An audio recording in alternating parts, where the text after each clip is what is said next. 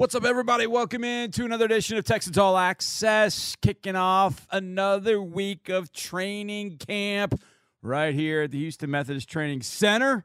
I am your host, John Harris, football analyst, sideline reporter, and we are in the Hyundai Texans radio studio. And the we part of this is the voice of the Texans. Joining me, my partner, Marc Vandermeer. Mark, good evening. We are live at Slammin' Sammy's tonight.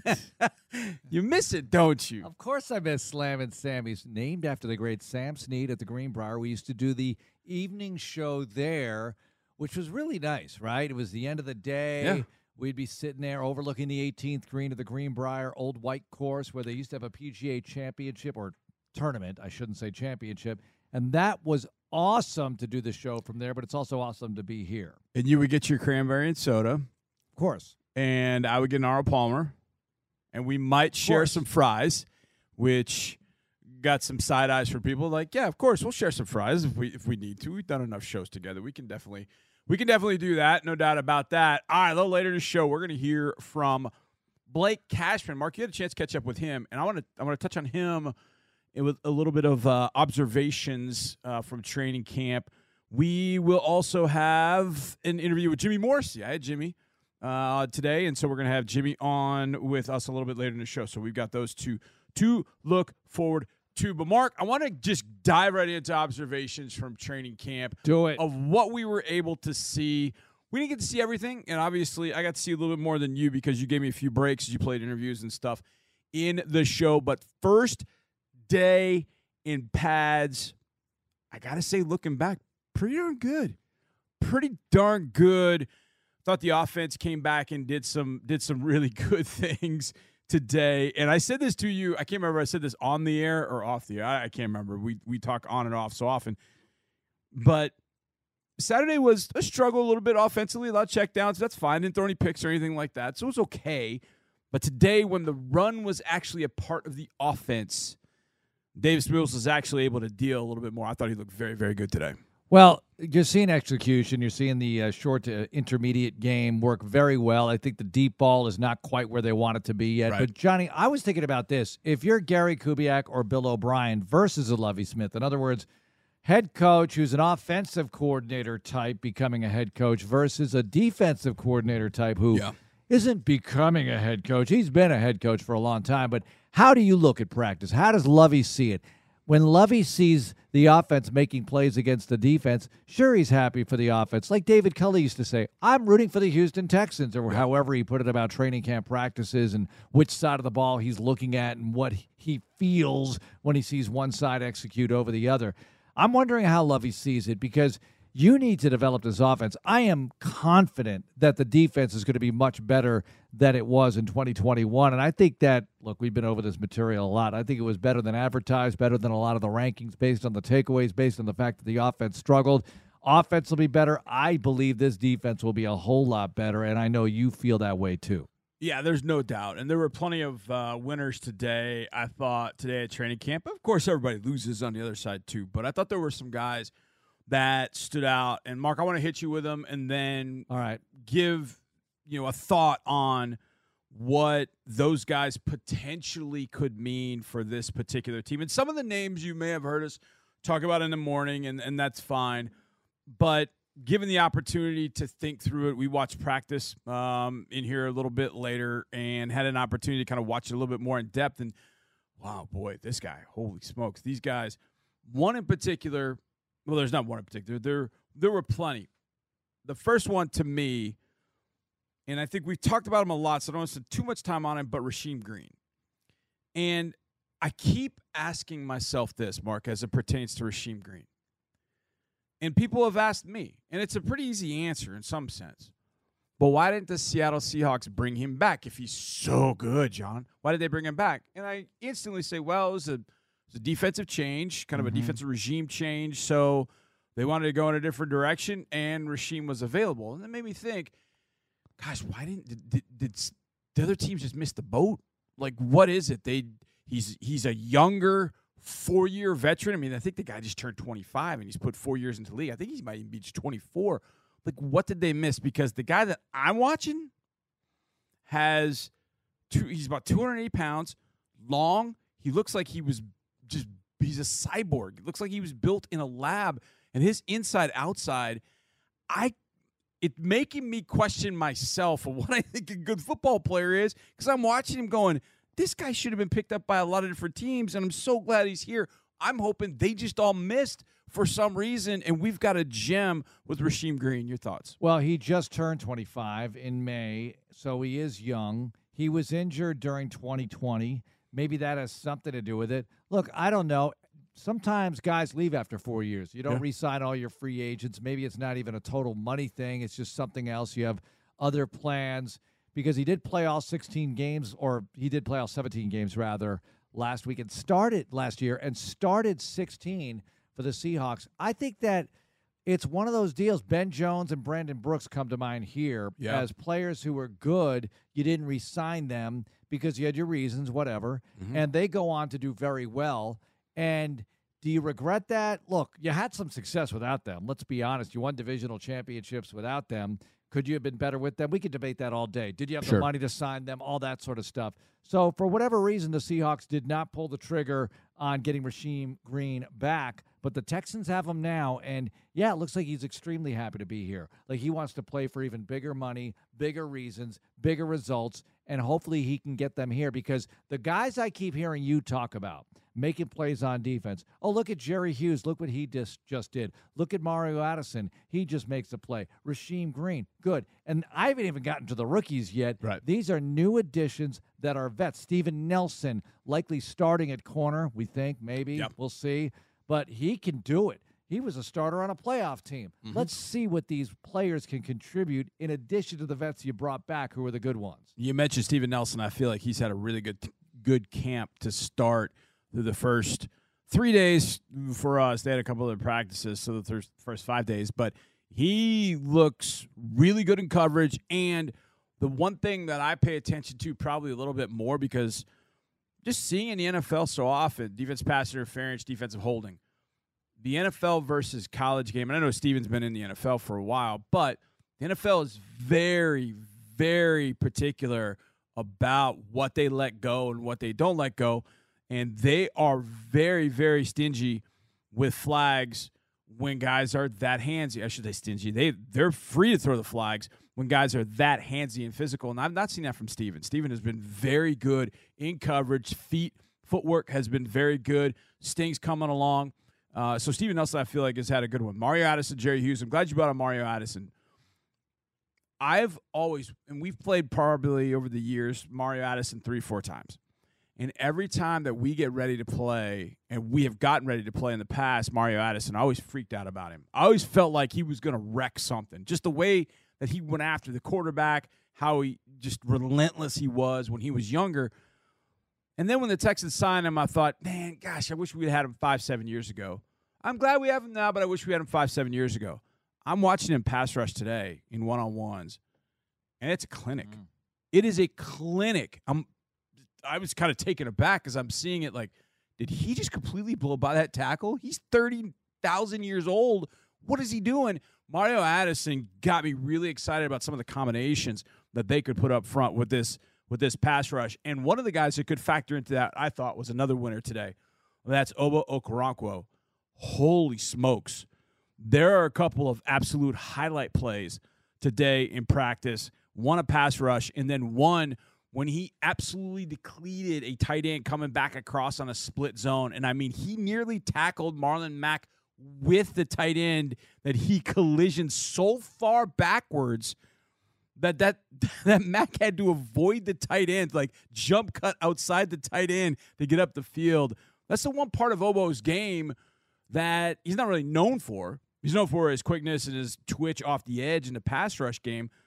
But man, if he gives you that playing the run, my goodness, there were at least three or four times I wrote his name down in my notebook and I with exclamation points, you know, like you know Julia Louis Dreyfus and Seinfeld, like exclamation point. I had to finish the sentence with that.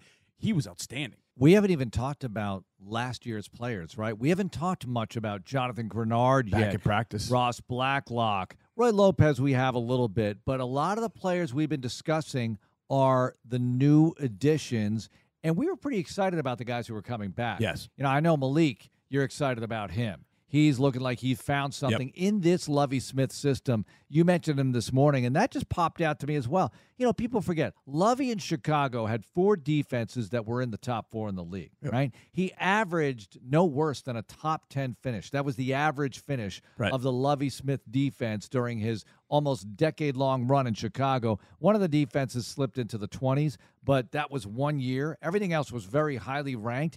Lovie knows how to coach D. Yes. And Malik and the rest of these guys are certainly taking note and taking hold of this system. And I think Malik's a guy. Last year, you could kind of see it. I don't want to say with the Raiders. I watched a lot of his games with the Raiders, kind of trying to figure out what the Texans were getting from the Raiders, and I thought, huh, he had just a rough. And, and look, it was hard to really judge anything off of 2020. It really was. It was tough to watch a guy, and you know he had been there for a year, and you know things just weren't clicking. He comes to the Texans, and we start seeing. He almost feels like he's unleashed, unleashed, unshackled to play inside, and you kind of see that today as I'm watching watching him, his burst and his power just stand out so much. And you mentioned Roy. The first play they came down towards us in a red zone drill. We call I call it red zone because they ball. I think the ball's at the 20 yard line, and they ran Marlon Mack on an outside looked like an outside zone to the left. Kind of it was a wide run that I remember because Marlon was out out beyond the hash going towards the numbers.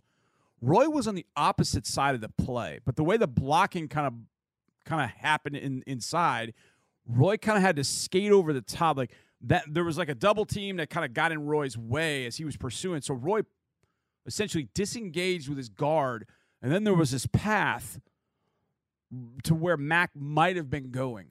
And all of a sudden Roy hit the boosters and just phew, I mean dead sprint and tagged off on Mack 2 yards in the backfield. And I ran it back went, "Wait, who is I thought it was a linebacker at first. I'm like, who's sprinting through that hole? I run it back. I'm like, that's Roy. We know he's athletic. That mark was ridiculous. So you're right. Getting excited about the the players that were coming back. Here's another one. A new guy, two new guys at linebacker. Actually, three. One came back from last year. Garrett Wallow continues to make plays. Another one is new, and we'll hear from him later in the show. That's Blake Cashman. Blake Cashman had an interception. He had really the only opportunity at an interception today. There were two opportunities for the defense, and he created both. One was right in his hands because he made a great break on the ball and he dropped it. And then one a little bit later, he made another great break on the ball. He dove and tipped it, and defense couldn't come up with it. But both of them came off the I saw hands that one. of Blake Cashman. Uh, and the other one is Christian Harris. We right now are sort of gawking at his speed, like how fast he is, and he's legit fast. What we haven't really had a chance to see yet is he is a ferocious hitter. I mean, he will just he'll smoke you when you got the ball in your hands. But they're just guys that are standing out for for a, a number of different reasons, uh, and those were just some. And I mean, you mentioned Blake Cashman. We saw those two intercept potential interceptions created by the former New York Jet. Well, isn't the defense, aren't the defensive players the ones who really savor today, who really love Yeah. the fact that they're in pads for the first time because they can make those plays, they can make hits. Look, I don't know, I I don't know it like you know it, Johnny, but Christian Harris was impossible not to notice today. A couple of times he would make back-to-back plays and you could tell he enjoys hitting people. Oh, yeah. He's one of those guys who enjoys the contact. Oh, I'm going to have fun today. And some of the offensive players were probably thinking, rut row, here we go. Mm-hmm. Now they get to hit us. Because, look, they still don't get to hit him as hard as they normally would. Right. You see some passes downfield and you're wondering, would that guy have been blown up in a regular game? Yeah. And Yeah. does he know that he's not going to get blown up here? I'd like to think everybody sort of is playing with that proper flinch Yeah. You know, not flinch in a bad way, but hey, I know that I can get popped here, so I better hang on to the rock. I saw it get jarred loose from a player once after a completion. Uh, there haven't been many turnovers here. No. You know, Mills, I don't believe has thrown a pick that we've seen. When he misses, it's high or something like that. All right, better way to miss. Miss high or, you know, gets knocked away. But there haven't been too many. And one of these, I wrote about this today. I read stuff from around the league as everybody does, right? Or we should. because it gives you a gauge on how this team is covered and how things are going in general. Everybody's happy about their team right now because it's training camp, everybody's undefeated. Right. But I see a lot of quarterback stats being put out there by reporters watching teams. Oh, so and so is, you know, 5 for 8 t- in this session and on the day they're 22 of 37. I'm thinking, really? You're going to put those stats out there because the percentage high eh, percentage here rather is pretty high. I can tell you that. There's no doubt in my mind that the percentage is very high as far as completions go from Mills and the other quarterbacks too, but especially Mills, and that's who we're focused on more than anybody. And I'm not going to put it out there, but that doesn't mean it's perfect. They got a lot of work to do. They got to get this thing right. But they're not turning it over. They are moving it. And so far, so good. You're only, what, four days of practice into this thing Yeah. as of tomorrow. Yeah, no doubt. Pass catchers, who's standing out to you? And by pass catchers, you know what I mean. Tight Tight, ends, ends, wide receivers, even running backs. I think Bre- Brevin's been very noticeable out there. We've talked about him a bunch this offseason. It looks like, look, he was inactive early on last season, Yep. right? Took him a while to get out there. Think about that. You know, we talk about Mills being eons ahead of where he was last year. What about Brevin Jordan Yeah. right now? Eons ahead. Nico, eons ahead of where he was at this time last year because he hadn't played football during the COVID year. You know, I hate to bring up Brandin Cooks again, although I love to bring up Brandin Cooks because he's such a pro, Johnny. You're so lucky to have him on this team. He is a Rolls Royce at receiver. He's one of the best receivers in the league, and he proves it every day out there. And I got to say, we've seen a couple of the very best to ever play the game on these fields. And I don't think Cooks takes too much of a backseat to anybody. Right. He is such a pro, such a playmaker. You've got to get good performances around him at the pass catching position, to your point, tight ends, receivers, whoever. Otherwise, he's really not going to be able to shine. Actually, he probably will anyway, put up another thousand and whatever, 80, 90 catches. But you want to get even more out of him this year. Who has stood out to you? Well, Brev's catch was one of the two best of the day that he made down in the red zone. A few plays after Roy ran down Marlon Mack. A little bit high, but he got it anyway. yeah, a little bit high, but he kind of had to twist and make a catch. I mean, it was a it was a stupendous. That's catch. a I mean, it was receiver catch right Yes, absolutely. It's great ball placement from Davis to make to put the ball right in that spot and then to go get it. Um, uh, Nico made the catch right after that. He went down. They were doing. They were in a two minute, and Nico went down the sidelines, and and Davis threw a ball that he wanted to make sure he gave Nico a chance to get it, and Nico positioned himself like he was blocking out. Like he knew he was going to take a hit from Jonathan Owens, but he had to shield Jo from the ball, so he went up and made a catch, and then Jo tried to go through him, and it was a little bit of contact there uh, after it. But Nico got up like, yeah, like I got that, and then they ran the two minute drill. So Nico's been, Nico's been very impressive. I'm going to give a little bit of a wild card to a guy that's been really impressive to me, and I've watched nearly every route that he's run, one on one, seven on seven, team, and that's Chris Moore. No mm. matter where they line up Chris Moore, he gets himself open and he makes the catch, and he knows what to do afterwards. I mean, we're not talking about you know a, a complete non-athlete here. He catches the ball, he gets upfield, he knows what to do with it, but he runs excellent routes. His timing is is tremendous. He during one on ones, he was doing running some routes from the slot, and he was going to run a slant route. He knew he was going to run the slant route, so he knows he's got to get from point A to point B, and he knows where B is. But he's got to time it up, and he's trying to get his release off the line of scrimmage to match up with the drop of the quarterback, and he did it perfectly. And right at the last second, is he's kind of he's kind of you know trying to kind of hot foot release, kind of shuffling his feet, trying to get the DB to bite as if he's playing basketball. And at the last second, he plants outside foot and cut right across. DB couldn't stay with him, stuck it right there on time on the slant. I just feel like he's done good things every single day.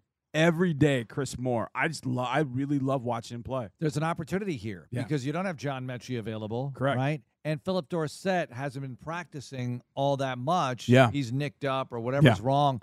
And you hope that he gets back quickly because we talked about him a bunch in the offseason and leading up to camp, how he's going to be needed, especially without Metchie. But yeah, Moore is one of those guys who you notice. Now, let me throw two more at you and you tell me how they're doing. And we're going to go a little bit under the radar here, or maybe a lot. Chad Beebe, what are you seeing out of him? Had a good practice today, it appeared. Yeah, Chad Beebe against Tavierre, Tavierre Thomas was really fun to watch in in the one on ones. It, it I don't know if it if they draw it up this way, the coaches that is, but Steven Nelson was going against Brandin Cooks. Sting was going against Brandin Cooks. and then uh, Nico was going against Fabian Moreau, and somehow Chad Beebe got one against Tavierre Thomas. And on there was one route that Tavierre just ate it up. I mean, just played it as about as perfectly as he possibly could. Next route, Beebe shook him, caught it. It was a really great matchup. A little bit later in practice, Beebe went down the field on out and up, two minute drill. Kyle Allen put it out there. He had roasted the corner, and uh, Beebe had to kind of wait for it to come down, but caught it, got in the end zone for the touchdown for that group to get into the two minute. He's fun. He's quick. He's got really, really good hands. That is the slot receiver position. It's a little. It's a little different now. I, I know that we're used to talking about slot receivers like Welker and Julian Edelman, uh, you know Beasley, kind of you know smaller, quicker guys. Uh, you know Jamison Crowder, those kind of guys, five eight, five nine, but you put them in the slot because they can't play outside, and then they they shake everybody, they catch little return routes or pivots or whatever, and away you go. The colleges are now spitting out these big slots. AJ Brown, uh, Treylon Burks, Justin Jefferson played mm-hmm. almost the entirety of 2019 in the slot at LSU. And so you're seeing kind of an evolution of players that can play in that spot. And so the Texans have a few. Like Chris Moore is much bigger than Chad Beebe. Beebe can run all those routes that we just talked about on the inside, but he's also showing he can go down the field, which was kind of nice to see because I think if you can do that from the slot, then you got an opportunity because of the way defenses are playing. If you're going to put a safety on the inside receiver, you just cook him with that slot fade. If that guy can run and go up and get it, and you got a shot. And whether that's Chris Moore, Chad Beebe, Davion Davis has done some good things. The slot position is just it's changed and it's changing as we're kind of going through. But Beebe is kind of the the the stereotypical slot that we think of. But man, he's been highly productive. He and he and Chris Moore, I think, have been very good. All right, we talk about tight ends. We talk about Brevin Jordan. We talk about look Pharaoh Brown. You know, Pharaoh's been good. Things. Yep. He's got a lot of potential, but TQ becomes available as of tomorrow. He's off the pup, Teagan Quitoriano. So, what are you expecting from him? What can he bring to this team at that spot? Physicality at the line of scrimmage. If there's one glaring weakness with Auclair not on the field, with Antony Auclair, and I, I saw him in the hallway uh, earlier today, and I don't know when we're going to see him. It might might be a while, might be you know, a few days, who knows but I got a feeling that we're probably not going to see him for a while. I think that's the way Lovie said it the other day. We're not going to see him for a while. Teagan brings that physicality at the edge of the line of scrimmage, the end of the line of scrimmage. But he's a rookie. So but how long does this take for a blocking type of tight end to get going? Well, in the run game, if you can figure out who to block, then you should you should be okay. Now, it's a little different block, blocking Joey Bosa and Khalil Mack as opposed to what you're blocking in college. Mm-hmm so that's going to take a little while, no doubt. Remember CJ Fiedorowicz in in 14, it took him a little while, but by the end of 15, he was starting to get oh. it. And by 16, he was a heck of a. I mean, he was a tremendous. Even blocker. by the end of 14, and remember, he caught a touchdown he pass from Arian Foster. He did. He did. Uh, it's good to have TQ back. He's going to need those reps against Greenard, against Mario Addison, against those edge players. He's he's definitely going to need those reps. Now they're going to have to ramp him up slowly because he missed almost all, if not all, of OTAs in minicamp. He's missed all of training camp up to this point. So he's been rehabbing, so he stayed in shape. I mean, dudes at rehab, they're in shape. Now, you're going to start banging a little bit, so you got to be in football shape. But if there is a glaring weakness right now, it's that. I feel like the offensive line is going to be much improved. But if we're talking about the offensive line being much improved, that tight end spot, that, that can't be a breakdown. You can't block, say you run an outside zone, you can't block it great with those five up front, and the tight end's just getting whipped over there. Mm-hmm. Then the defensive end is going to tell you to cut it back, or he's going to go tackle a guy in the backfield for a TFL. So that that position becomes hugely important, and that's what Auclair did a really nice job with last year. Um, at least giving them an opportunity to get to the edge. It wasn't perfect, but – they've got to have somebody that can block the edge, and hopefully that's what TQ can step in and, and start doing at a minimum. The passing game, hey, that'll come.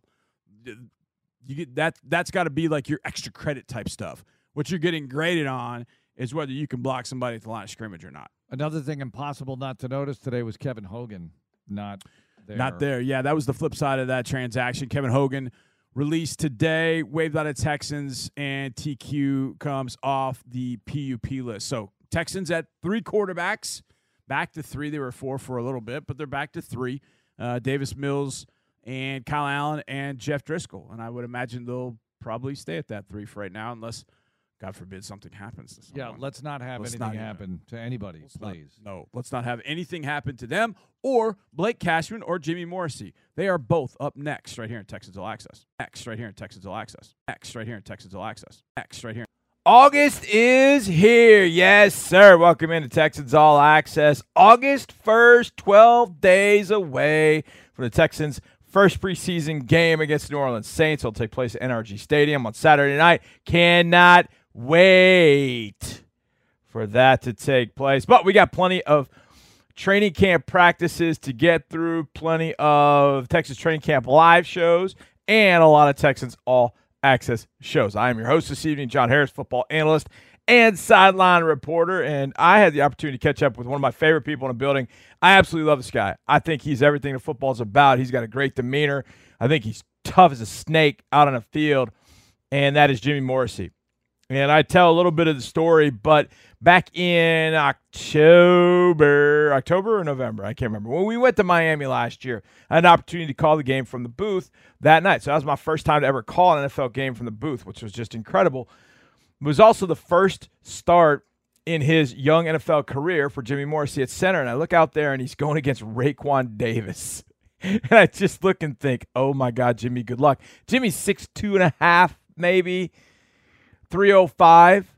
Raekwon six seven and a half, six eight, three fifteen, and Jimmy got all in his mess. Man, I loved it. That just showed me a lot about Jimmy Morrissey. We talked about that, how camp has been going, and one of his best friends, who was a first rounder last year, quarterback, the only quarterback, will do that right here with Jimmy Morrissey. All right, it's great to catch up with one of my faves in the building, Jimmy Morrissey. Now, Jimmy, you were here last year, but you weren't here for training camp. Yep, this is my first camp. The proverbial first question: How you handling the heat, big fella?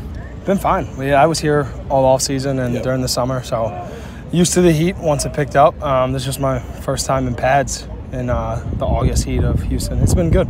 You and I've had a chance to talk, and we kind of share something. My very first game up in an NFL booth was your first start against Miami, and I look down there, and you're starting, and I look across, and there's Raekwon Davis, who's like six eight, and you're going against him, and I'm like, man, Jimmy, boy, long day ahead, but yet you held your own. How'd you feel when you think back to your rookie year, getting the starts you did, getting the playing time you did?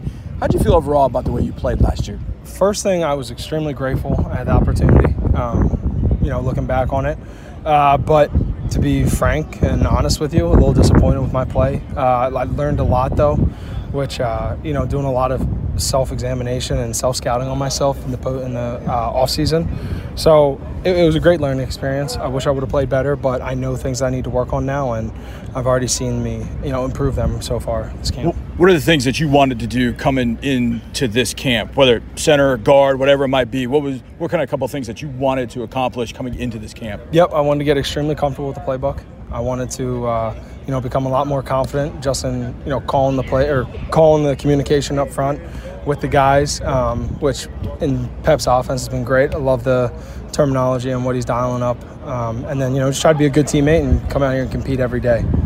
What's that relationship between a center and a quarterback got to be? I mean, you've seen over the years, you know, centers and quarterbacks always hanging out, and of course, quarterback wants to be an official offensive lineman, offensive lineman say no, but yeah, you've got to have that communication. It's got to be on point between the two of you.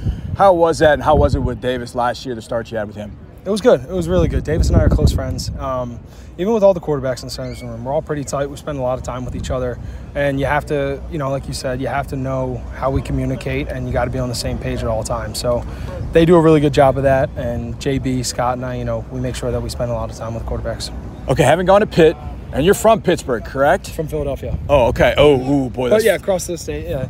fighting words or no? No, no, I love both cities. They're both home. Cheesesteak or Primanti Brothers sandwich? Cheesesteak all the way. Cheesesteak. Okay, here now. Here's the uh, here's the other one. Is the uh, the pork sandwich? Which one's better, the cheesesteak or the pork? You going with cheesesteak all the way? Cheesesteak. Okay. Yeah, I'm a cheesesteak guy all the way.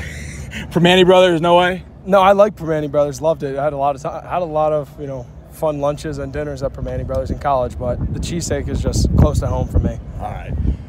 In college, I got to ask this because I love the draft. In college, You had Kenny Pickett's hands underneath you. Now you see him going to Pittsburgh Steelers. When you see a former teammate, friend of yours, make it in the NFL, what does it mean to you to see guys that you played with or guys that you played against in high school, maybe in Philadelphia, make it into the league? Because not a lot of guys end up making it to this point. I love it. I love seeing my you know friends and former teammates succeed, especially Kenny. He's one of my closest friends.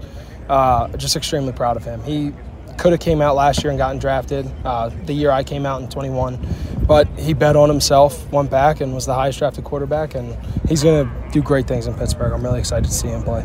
Three preseason games coming up. I mean, they're not going to get here as fast as, as we'd like them all to. But first day in pads was today. How'd you feel to get the pads back on? You guys have to go all off season. You can't hit anybody. You can only do so much. But then you get to kind of unleash today. How's that feel? Fantastic. It's, football's back. So it's, I, I, I, love, I love the sport. This is what I love to do, and I'm happy it's back. Okay, in high school and college in particular, there are a lot of guys that talk trash in the locker room. Yeah, wait till the pads get on. Then you get them on the field, and you're like, come on, you're a poser. Does that happen in the NFL too, or just guys pretty quiet about it until they get on the field?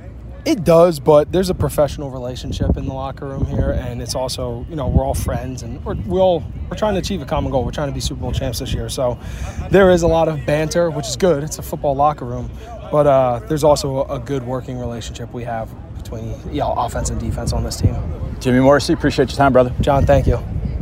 That dude needs to keep his day job because he's good on the mic, but you know, I had to probe for information about Kenny Pickett. The Texans won't face the Steelers this year, at least not until uh, if there's a playoff meeting at that point. But uh, Kenny Pickett, first round rookie. And one of the things that Jimmy said that resonated with me as he said it was he bet on himself. He went bet on himself. He went back to Pitt for the 2021 year, and he had Mark Whipple by his side, the offensive coordinator. And that's somebody that I know well from my days at Brown. I didn't play for Whip, but – he was an alum of Brown. He actually recruited Episcopal down in Jacksonville when I was there. He came the year after I graduated. So I know Whip. Mark knows him from his days at UMass. We love him. And we saw what Whip was doing last year with Kenny Pickett. And it was just, it was fantastic. It was absolutely great stuff. His center for three years was Jimmy Morrissey from Philly, went to Pitt. Interesting. And he likes him some cheesesteaks. So do I. I'm pretty sure I could eat a cheesesteak every single day. I, I shouldn't, and I won't because I shouldn't, but I could. I could eat a cheesesteak every single day. My son's the same way. We we absolutely love cheesesteaks, and I don't know, maybe we should have lived in Philadelphia because that's the case. But there are a lot of other things that I like to eat too. A lot of other things I like to eat, including a Juicy Lucy, which is famous in Minneapolis, where the University of Minnesota is. And I mentioned the University of Minnesota because our next interview – played his college ball at the University of Minnesota. And he was a tremendous player for the Golden Gophers. And I thought he had a career playing in the NFL. I didn't see him blowing up the combine when he was coming out of Minnesota, and that was Blake Cashman. And immediately upon arriving with the New York Jets, that guy was in the starting lineup. But since he arrived, it's been an injury, it's been an injury, it's been injuries. When that dude is healthy, he has been highly productive. So I was very curious to see what we were going to get from Blake Cashman in training camp. You can read my observations at HoustonTexans.com, the Harris hits. And one of them today is about Blake Cashman. The fact that there were two interceptable balls today, and they were both the result of Blake Cashman. One, he made a break on a ball, hit him right in the hands, dropped it. The second one, he wasn't going to pick it off, but he darted in front of a receiver and, I mean, dove in front of a receiver knocked the pass away, almost ended up in the hands of defender. Then they got interceptions, but man, they made some plays. Garrett Wallow made a few yesterday, uh, Saturday, I should say. And then today was Blake Cashman. Well, Blake Cashman, who has been very impressive. Speed, 4 5 speed, great feet. I just watched his feet at practice. Very, very impressive. Blake Cashman caught up with our good friend Mark Vandermeer. Vandy, take it away. Blake Cashman with us. Blake, what's it been like coming to Houston and being part of this thing? It's been absolutely great since I've gotten here. Um, you know, immediately jumped into a great room, uh, a room with uh, a lot of depth at linebacker, uh, a lot of experience, a lot of great leadership, and uh, you know, my, my teammates, my other linebackers in the room I'm with. uh, all the coaches, staff, everyone's just kind of accepted me, been very professional and welcoming, and uh, it already feels like home. For Texans fans who don't know about the Blake Cashman game, tell us what you bring to the table here for this team. I think I bring a lot of versatility to the field. Uh, I think I can play all three linebacker spots uh, Mike, Will, and Sam. Obviously, uh, so far in my career, when I've been healthy, I've uh, been kind of known for my special teams play. But I think if you were to go and look back at my film, my rookie year when I was fortunate enough to be starting, uh, each week you'd see how much I improve, and uh, just let alone when I've been here, I felt like I've made great strides, and uh, you know that's also credit to the coaches and guys I'm in the room with because they've been so helpful and just teaching me the new system, uh, teaching me the techniques that are required at the linebacker position here for the Texans. So uh, I'm excited to you know see how I progress and uh, where I'm at come um, the end of the preseason. Blake, we all know there's a huge difference between what you're doing out here, even in pads and in the games. But for special teams, is there even a greater difference? Because you guys are practicing how to line up and some technique stuff, but it's real guns blazing out there when you're on the field in a game situation. Oh yeah, I mean it's it's man on man. It's it's war once you step between the the white lines. Uh, it, you know, I think it's all about no matter what position you are in offense or defense or special teams. It's about knowing who the man is across from you, and that comes in preparation during the week and studying game film. Because uh, at least for for special teams, I, uh, I I think kickoff return, you know, having to run downfield set and block a guy that's running a, a 40 as fast as he can on you uh, down the field is uh, as hard as it gets. But knowing who that, that man is, is, is he a guy that's going to give you a lot of speed and wiggle and try to just run by you? Is he a guy that's going to try to get you to set your feet and then run through you? It's all about just knowing the man across from you um, and studying throughout the week, and that's going to set you up for success come game time. Blake Cashman with us. How hard is it to not blow people up in a padded practice when in a game situation you could? yeah, it's a great question because, you know, especially once we put the pads on for the first time, there's obviously a lot of uh, more excitement coming into practice. Everyone's ready to start hitting, and it really starts to feel like football again. Uh, but, you know, it comes with experience, I think, and uh, just understand the big picture. You know, the healthiest teams are usually the ones that go uh, the farthest and have the most success. So uh, it's all about getting great quality work in, but at the same time taking care of your teammates. So uh, obviously you got to thump around uh, out there a little bit just to get accustomed to uh, hitting and the physicality, but at the end of the day, you want to take care of your teammates, keep everyone up, keep everyone healthy. So um, we have everyone we need come game time. All right, you're from Minnesota and you played for the Jets. So you lived in suburban New York, New Jersey. Yep. So what's that like compared to Houston, in your opinion, the experiences? Uh, I mean, the climate's a major difference. I think that's uh, the obvious uh, thing to point out. But uh, in terms of uh, kind of living in the city and working within the city, kind of brings me back to uh, my college days because when I uh, played at University of Minnesota, our campus was right there, basically in downtown Minneapolis. So um, being back in kind of like a downtown area, uh, you know, makes me feel like I'm in college again a little bit. But uh, yeah, it's very different from being in the suburbs of uh, New Jersey. But I've loved it so far. Everyone's been so great to me, and uh, I hope everything you know works out for me personally down here. All right, we hope so too, Blake. Thanks a lot. Thank you. One thing that stood out to me, a number of things have stood out to me, but one thing in particular, especially with these linebackers, A, they can all run. And B, this is a deeper group at, at linebacker than maybe they even anticipated. The addition of Christian Harris, trading for Blake Cashman and bringing him to Houston. Uh, those two additions, and, and you throw in Garrett Wallow's rise, bringing back uh, Christian Kirksey and having Kamu Grugier-Hill come back, along with Kevin Pierre-Louis – you've got a lot of guys in this linebacker room. Uh, and then you get to a point where you see a guy like Tae Davis, and you're like, man, he's he's good. This depth at linebacker has been very impressive. And oh, by the way, Neville Hewitt is still here hitting dudes left and right. All right, we get back. We'll go around the league. Obviously, there was a a big announcement made today from Sue L. Robinson. We'll touch on that just a little bit. We'll go around the league next, right here at Texans All Access. We got one final segment this Monday edition of Texans All Access. Glad you've been with me, John Harris, football analyst, sideline reporter, and the author of Harris Hits, my training camp observations. I've been doing them since 2014, although they've been uh, sidetracked at times uh, because I was asked to sidetrack them. Uh, but they're back, and hopefully you guys enjoy them. Today's effort is meaty, it's beefy, it's lengthy, but you're going to get a lot from it. HoustonTexans.com. Go check it out, the app. Uh, you can also check out my 90 man roster preview. You can check out the first two days. Each morning, I try and tweet out if you miss it. Um, so if you don't have the time now, oh, John remind me in the morning. Yes, I will remind you in the morning uh, to do that as such. Texans Training Camp Live, 8 to 10 tomorrow. And on today's show, we talked briefly about the suspension that is soon to be handed down by the NFL. Now, Sue L. Robinson has been investigating this case with Deshaun Watson and determined six games was the number. Now, the NFL has three days to appeal. That's been built into the CBA. We'll see what the NFL does at this point. But if the suspension does stay at six games, I thought it was interesting to kind of look at what are the Browns looking at. And so Mark and I actually pulled up, we did this kind of off the air this afternoon at some point. We looked at, okay, well, if, you, if it is six games, and what six games is he missing? Well, they start at Carolina where they'll face Baker Mayfield revenge game. Then they face the Jets. Could very well be 2 0. Third game against the Pittsburgh Steelers at home. Fourth game, Atlanta. They could be 4 0 right out of the chute with Jacoby Brissett. Fifth game is at Atlanta, which Deshaun will miss. That's his hometown.